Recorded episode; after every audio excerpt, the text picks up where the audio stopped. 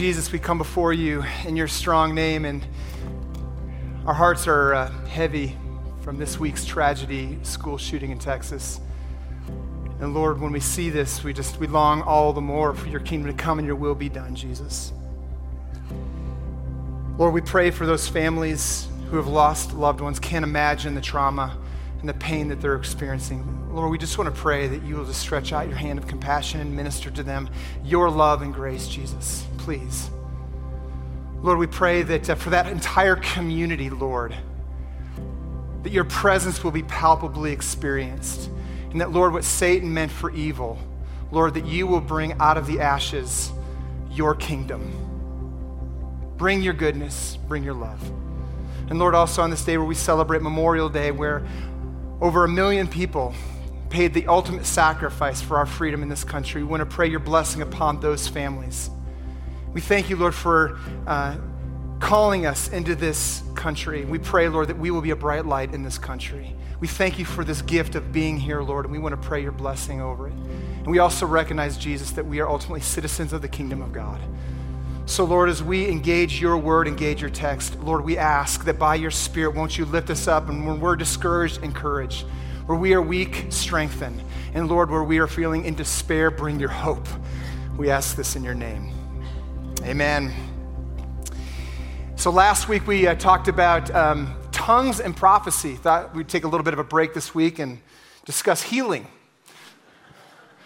This is a, another controversial topic, and I think that's what, why we want to dive into it because this is something as you read the Gospels, it's all over the Gospels.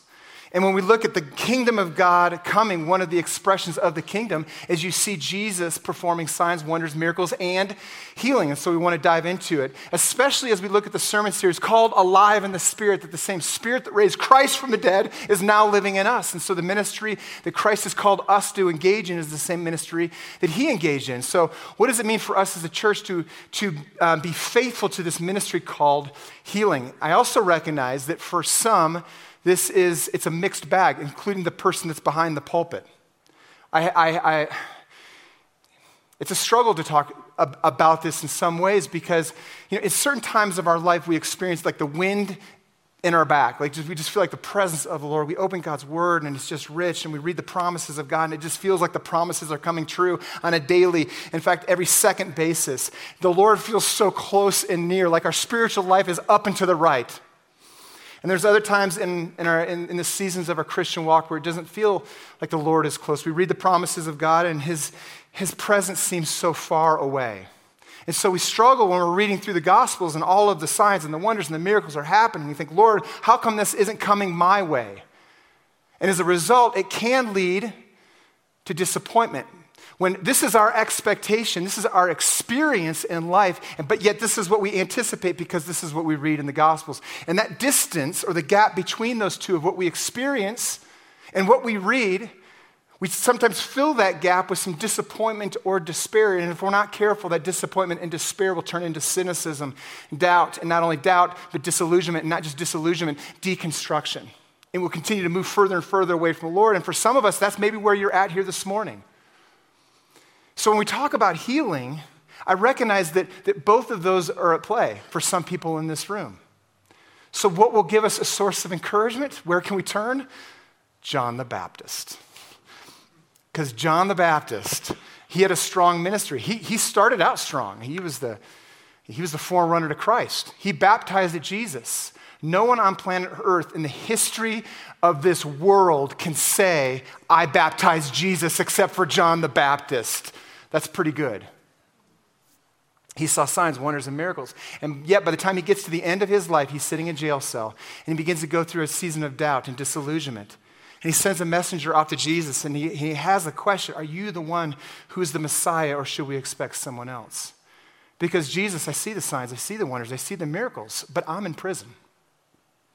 I see the things that are going on around your ministry, but here's the experience that I'm having in my life John the Baptist. And as you look at Christ, who is alive in the Spirit, as we saw in Romans chapter 8, verse 11, Christ alive in the Spirit, he performed signs, wonders, and miracles. Jesus heals an official son at Capernaum in Galilee. Jesus heals Peter's mother in law. Jesus heals a man with leprosy. Jesus heals a centurion's paralyzed servant. Jesus heals a paralytic who was let down from the roof. Jesus heals a man's withered hand on the Sabbath. Jesus raises a widow's son from the dead. Jesus heals a woman in the crowd with an issue of blood. Jesus raises Jairus' daughter back to life. Jesus heals two blind men. Jesus heals a man who is unable to speak. Jesus heals an invalid at Bethesda. Jesus heals many sick at Gennesaret as they touch his garment. Jesus heals a Gentile woman's demon possessed daughter. Jesus heals a deaf and dumb man. Jesus heals a blind man at Bethsaida. Jesus heals a man born blind by spitting in his eyes. That's my personal favorite, the spitting in the eye miracle. Jesus heals a woman who had been crippled for 18 years. Jesus heals a man with dropsy on the Sabbath. Jesus heals the 10 lepers on the way to Jerusalem. Jesus raises Lazarus from the dead in Bethany. Jesus restores sight to Bartimaeus in Jericho. Jesus heals a servant's severed ear while he's being arrested. And John the Baptist is in jail. How do we bring those two together? When you look at the healings of Christ and what he came to do, and yet we still live in a broken world, a world that's succumb to suffering and pain and hurt, and yet you see the power and the miracles that are displayed throughout the Gospels, in fact, throughout the New Testament. How do we bring these two together? That's why we're talking about it this morning. So, as we talk about healing, we're going to look at, at it under three headings the purpose of healing, the motivation for healing, and if we have time, uh, frequently ask questions in regards to healing. And then we're going to engage actually in an opportunity, a time where if you're here this morning and you have something broken, either physically, emotionally, mentally, spiritually, we're just going to have some time just to pray and invite the presence of the Lord here, here, that by his compassion that he will bring us healing. So, what is the purpose of healing? As we look at the Gospels, Jesus never uses his power like the Marvel movies display. He never uses his power for just raw demonstrations of what he can do. He never goes into a crowd and says, Watch this, and flies around. Or picks up camels and starts to juggle them. He never picks up donkeys by his finger and says, Look at what I can do. He never does those things as a raw demonstration of power. He never does it. Every time he heals, he's always pointing to something larger. Not only an, a state that was way, way far back in history, but also a state that is way, way, way in the future that is to come. And that is creation and the new creation. Creation as it was before sin had entered into the world. He's pointing back to that when kingdom, when the God's kingdom rule and reign and there was no presence of sin on earth. But then also way, way for, uh, forward when Jesus rends the heavens, comes down and restores all things, brings the new heavens, new earth, in the new creation. When he heals, he's always pointing to the kingdom, the kingdom of God that is now and not yet. That we're get, beginning to experience here. We have echoes of, foretastes of, we have an appetizer, and yet the kingdom of God hasn't fully come. But when Jesus heals, what he's declaring is, is the kingdom is now and the kingdom is not yet. If you think this is good, the best is yet to come. So Jesus' healings are always a pointer to his kingdom. Luke chapter 4, verses 18 and 19. This is Christ's inaugural speech. Anytime you do an inaugural speech, you're always displaying or communicating the nature of your administration. This is what Jesus declares is the nature of his administration. Luke 4, 18 and 19. The Spirit of the Lord is on me, quoting Isaiah, because he has anointed me to proclaim the good news to the poor. He has sent me to proclaim freedom for the prisoners and recovery of sight to the blind, to set the oppressed free, to proclaim the year of the Lord's favor. Then he goes on to say, in a few verses later, at sunset, the people brought to Jesus all who had various kinds of sickness. Laying his hands on each one, he healed them. Moreover, demons came out of many people shouting, You are the Son of God. At daybreak, Jesus went out to a solitary place. The people were looking for him, and when they came to where he was, they tried to keep him from leaving them. But he said, I must proclaim the good news of the kingdom of God, for that is the reason why I was sent. That's the purpose. The purpose for my coming is to bring and proclaim the kingdom.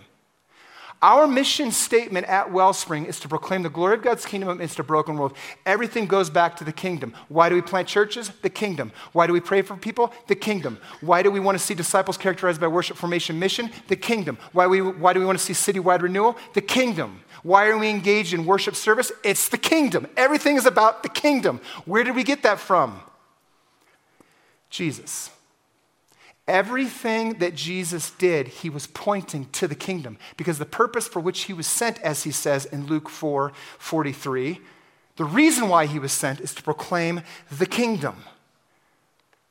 The kingdom that is now and not yet. The kingdom of God, which is characterized by, expressed by signs, wonders, miracles. Every time he performs a miracle, it's pointing to the kingdom that is here and not yet. The kingdom that was experienced in creation before sin, the kingdom that we will experience when he comes back again. And in the kingdom, those expressions are the most normal and the natural thing of all. In the kingdom of God, let me ask you, in the kingdom, is crime normal? No. I'll give you the answer. No, it's not. Is suffering normal? No.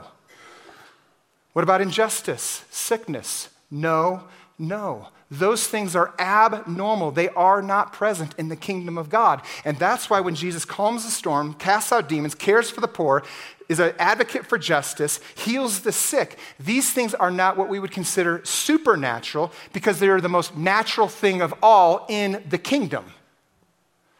In the words of Tim Keller, these signs, wonders, miracles, and healings are not suspension of the natural laws, rather, they are the restoration of the natural laws. When we see broken bodies healed, relationships mended, that's the kingdom of God. And in the kingdom, those sorts of things are the most normal, natural expressions of who God is and what He's created us for, which means that we should have a holy dissatisfaction that anything that is not that poverty and slums, school shootings, racism, divorce, mental illness, physical illness, anything that is not representative of the kingdom, we should have a holy dissatisfaction for. And we, as the body of Christ, as ambassadors of Jesus, who carry agency by the power of the Spirit, engage in the same mission that Jesus engaged in, which is the kingdom. And I can prove it. Luke chapter 9, when Jesus sends out the disciples, he says, He sent them out to do what? to proclaim the kingdom and to heal the sick. Healing the sick was an expression of the kingdom now and not yet. Luke chapter 10, he not only sends out the 12, but he also sends out the 72, which some commentaries would ascribe to pointing to uh, the, the entire church, the people of God, the citizens of the kingdom. Luke chapter 10, verse 9. He said, Heal the sick who are there and tell them, the kingdom of God has come near you. So by the time we get to 1 Corinthians 12, verses 7 and 9, Paul says, You each have been given gifts. Gifts for what purpose? To manifest the Spirit, manifest Christ, to, to bring the body together and to reveal the kingdom of God. 1 Corinthians 12. Now, to each of you, the manifestation of the Spirit is given for the common good. To one there is given through the Spirit a message of wisdom. To another, a message of knowledge by means of the same Spirit. That gets repeated throughout. To another, faith by the same Spirit. To another, gifts of healing by that one Spirit. That when we engage in healing, and when we do the works of the kingdom, it is revealing that we are alive in the Spirit, that the same Spirit that raised Christ from the dead is now living in us. And because we are alive in Christ, we do the things that Christ did for the purpose of serving others and revealing the glory of the resurrected Christ to a lost and a broken world. That's what we engage in. Healings are evidence of the kingdom of God. So anytime we see that, we rejoice. There is joy in the kingdom. When Molly Urso gave her testimony a number of months ago about how she was miraculously healed, there was joy in this place. Why? Because the kingdom of God is now, it's here. We heard testimony of David's child being healed. There's joy. Why? The kingdom of God is now, it's here. It's being revealed by, by signs, wonders, healings. My daughter was healed from her hearing loss we hear stories of that, we, we, we, rejoice. We respond with rejoice because that's the kingdom of God breaking into this sin sick, dark world. If there's anything that tells us over this past week that we live in a dark world, it's this week. As you look at and you hear all the things that are happening in the news, the world is looking for healing, looking for light, looking for life. Who has it? It's the church. It's the church of Jesus Christ, empowered by the Holy Spirit. So, this is the work that we're called to engage in. I love what Rolland Baker says. He's talking about the kingdom of God. I would read the scripture longingly, trying to imagine how wonderful it would be not to worry about anything. What would that be like? That's the kingdom. Not worry about anything, safe and secure in the presence of Jesus all the time. Miracles would be normal, love would be natural. We could always give and never lose. We could be lied to, cheated to, stolen from, and yet we would always come out ahead. We would be, we would have to take it, ah, I'm sorry. Where is it? You can read it up there. It's really, it's, it's really good. We could be lied to, cheated, and stolen from, and yet we would always come out ahead. We would never have to take advantage of anyone or have any motive, to bless, any motive but to bless other people. We would freely give just as we have freely received. Our hearts would be carefree in the love of our Father in heaven, who always knows what we need. And we could get on with the glorious business of seeking first his kingdom and his righteousness. In the kingdom of God, there would always be enough. Because in the kingdom, love would be normal, miracles would be natural, the inbreaking of the kingdom of God. And when we think about the kingdom, there's two things that we need to consider. First is we got to guard our hearts against an overrealized eschatology and an underrealized eschatology. Overrealized eschatology says that no matter what happens, this old world will look exactly like the next. Not so, because the kingdom is now absolutely, but it's not yet. And that's why we have hope that Christ will come back again and set all things right. But the equal danger is not to have overrealized eschatology, but I would say in the church, the danger is underrealized eschatology, that we just succumb ourselves to despair and discouragement because we don't think anything will change. And so, therefore, we don't have any faith. And what I would say is don't have overrealized eschatology, but also don't have underrealized eschatology because the kingdom of God is breaking in. The kingdom is now and it's not yet. And when we see brokenness that is in our world, we don't give up praying unless that person is dead or until the Lord says, stop praying for them. That we have that kind of persevering prayer. I love what John Wimber says. He said, I decided long ago that if 100 people receive prayer and only one is healed, it is better than if none receive prayer and no one is healed. And I've resolved in my heart to take that on. I would rather have 99 confusing no's and one answer to prayer for healing than 100 times of not praying at all. And so, therefore, no one is healed. And I would encourage all of us not to give up.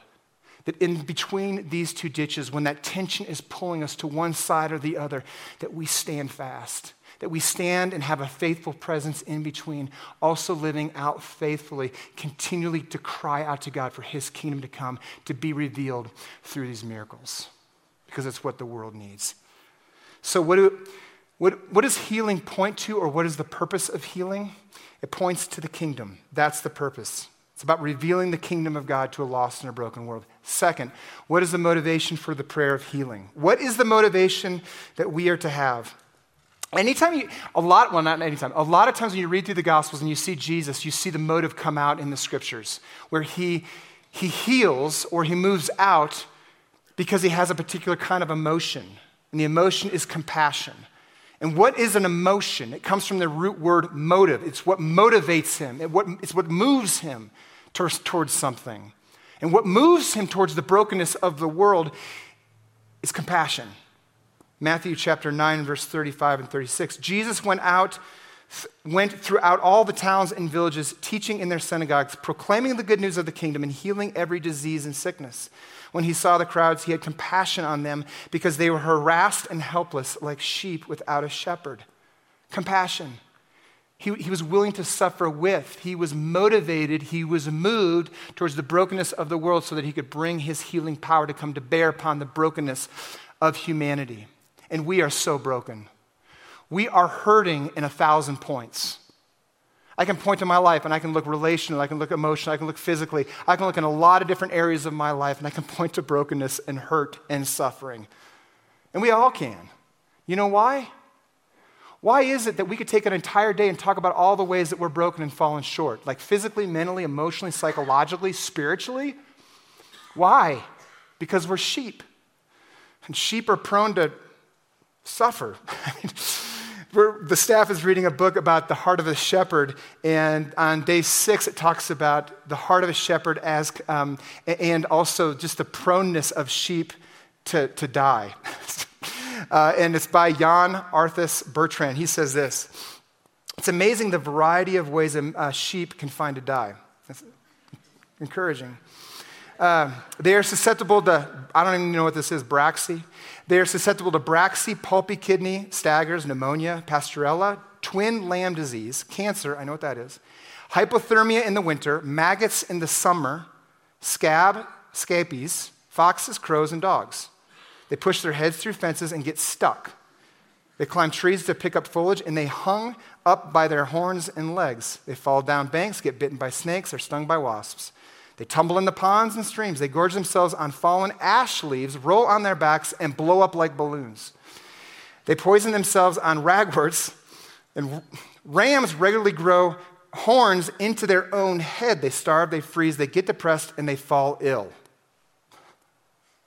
But a good shepherd can counter every affliction.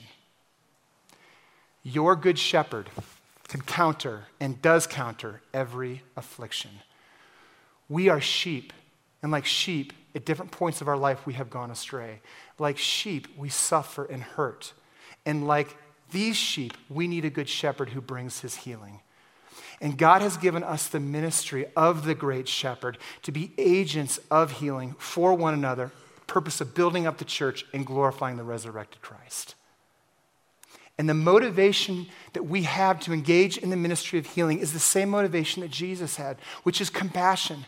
The reason why he was drawn to the sheep is because he recognized that they were sheep without a shepherd. He recognized that they were prone to suffering and pain and hurt and death, and he was drawn to them. So also we are motivated, we are moved with compassion. That is the motivation for healing which means it, we do not grab a hold of or desire the gift of healing in the same way Bruce Almighty does.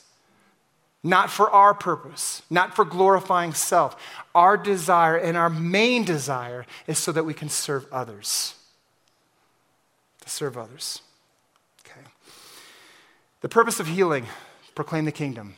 The motivation for healing, compassion the, the suffering with, willing to step into those places of hurt and pain.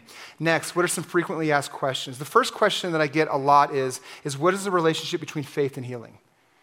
And for some, uh, some people in this room, you have been hurt a lot because of false teachers. Teachers who have said, the reason why you aren't healed, you who are suffering, is because you lack faith. And there's all sorts of guilt and shame put on that person.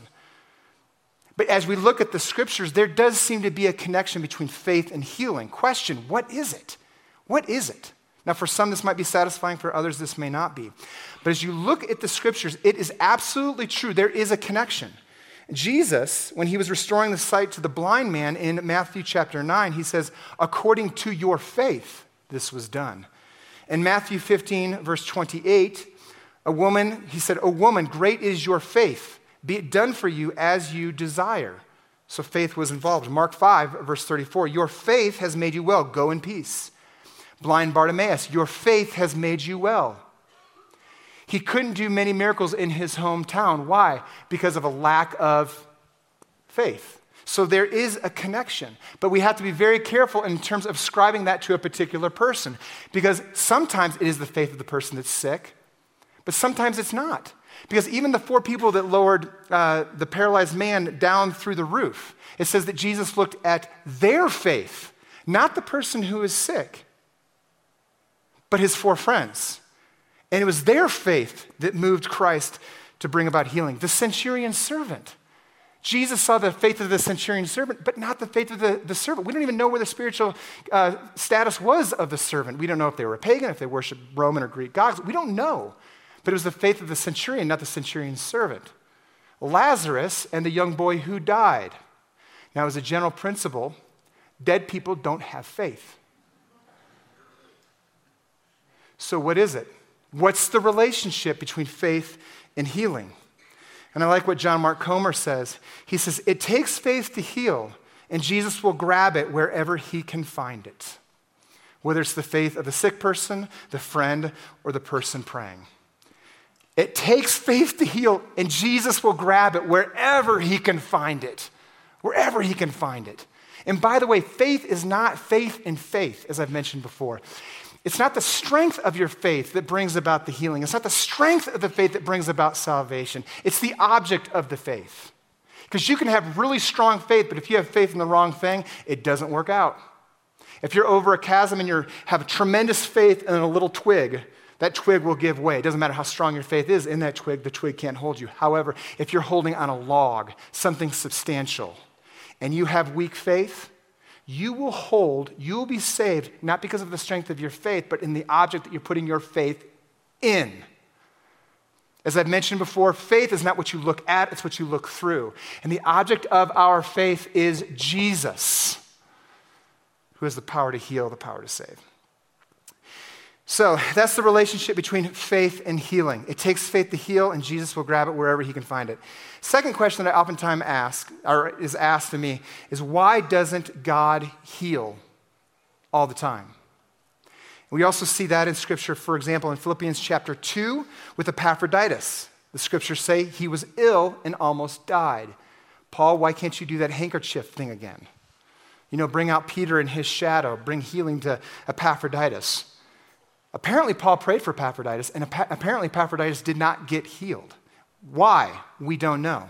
In 2 Timothy chapter 4, verse 20, Paul says, I left Trophimus sick in Miletus. Well, why didn't you try to pray for healing for him? He probably did. And for some reason, according to God's mystery, he wasn't healed. Timothy, one of his most valiant disciples, had a weak stomach. Paul himself prayed three times that this thorn in the flesh should be taken away. We don't know what the thorn was, but the word got back to Paul was, is my grace is sufficient for you. Don't bank on the healing, bank on my grace. But why weren't these people healed? We do not know. We can't connect all the dots. But as we do look at Scripture, there are a few things that we can see in regards to why healing doesn't happen. Not all the time, but some of the time. First, there is a lack of faith, because as we mentioned before, Jesus went to his hometown, and he could not do many miracles because of their lack of faith. So there is a connection there. Number two, because of sin. Now we have to be extremely careful of this because just because somebody is sick and isn't healed doesn't mean that it's necessarily that they're in sin. But we do see in uh, James chapter 5, at least in this case, the reason why this person isn't healed is because of sin. And the reason why they do get healed is because they confess their sin. In verse 15 and 16 of chapter 5. And the prayer offered in faith will make the sick person well. The Lord will raise them up if they have sinned, they will be forgiven. Verse 16. Therefore, confess your sins to each other and pray for each other so that you may be healed. So, as the person confesses their sin, they are healed, and the healing is an outward expression of the fact that they have been forgiven. And what some of the commentators would say is the sin that this person um, did was a sin against the community. There was some kind of resentment or jealousy towards the community. And as they confess their sin to community, they are healed from their sickness as an expression of the fact that they have been forgiven. Number three, a lack of persevering prayer. James 4 says, You don't receive because you do not ask. And this is what I've seen time and time again. We pray for somebody to be healed or not healed, and then we just kind of give up. And I like what Jim, John Wimber says. He says, Pray for that person until either they die or until the Lord clearly speaks to you. Stop praying for them. My grace is sufficient. But oftentimes we just give up and we have a lack of perseverance. Number four, demon oppression. Luke chapter 13, verse 11. Um, Satan kept this person bound for 18 years. They were bound. Uh, one of the healings that I engaged in a number of years ago, I walked into this person's home and this, this lady was in excruciating pain. And before we prayed for her, um, we sensed that there was some demonic activity. So we cast out the demons. We cast out the demons, and then we prayed for her healing. And she was healed miraculously. And then her five sons who were present in the room, we shared the gospel with them, and all five of her sons gave their life to Christ. But before we prayed for healing, there was something that needed to be unhooked, unhinged. And when that took place, healing came. But we had to drive out the demon. So oftentimes there is, or sometimes there is sickness as a result of demon oppression. But see, that's, that's, the, tempt- that's the struggle that we oftentimes feel. When we go into a house, we cast out demon, we heal somebody on the spot. Five people give their life to Jesus, and we rejoice. The kingdom of God has come. And yet, at the same time, I pray and fast for a year and a half for my best friend to be healed of cancer, and he dies. Why? The kingdom is now, and it's not yet. Number five, greater grace. Just as we mentioned with Paul, Jesus says to Paul, My grace is sufficient for you. And number six, God is sovereign over all things. It's a sovereign mystery. We do not know. But this is the response that we're called to engage in is to be a community of prayer, prayer for healing. That we don't draw back from those that are hurting within our community, but we draw in and we be agents of shalom, agents of peace, agents of healing. Oh, Hail King Jesus.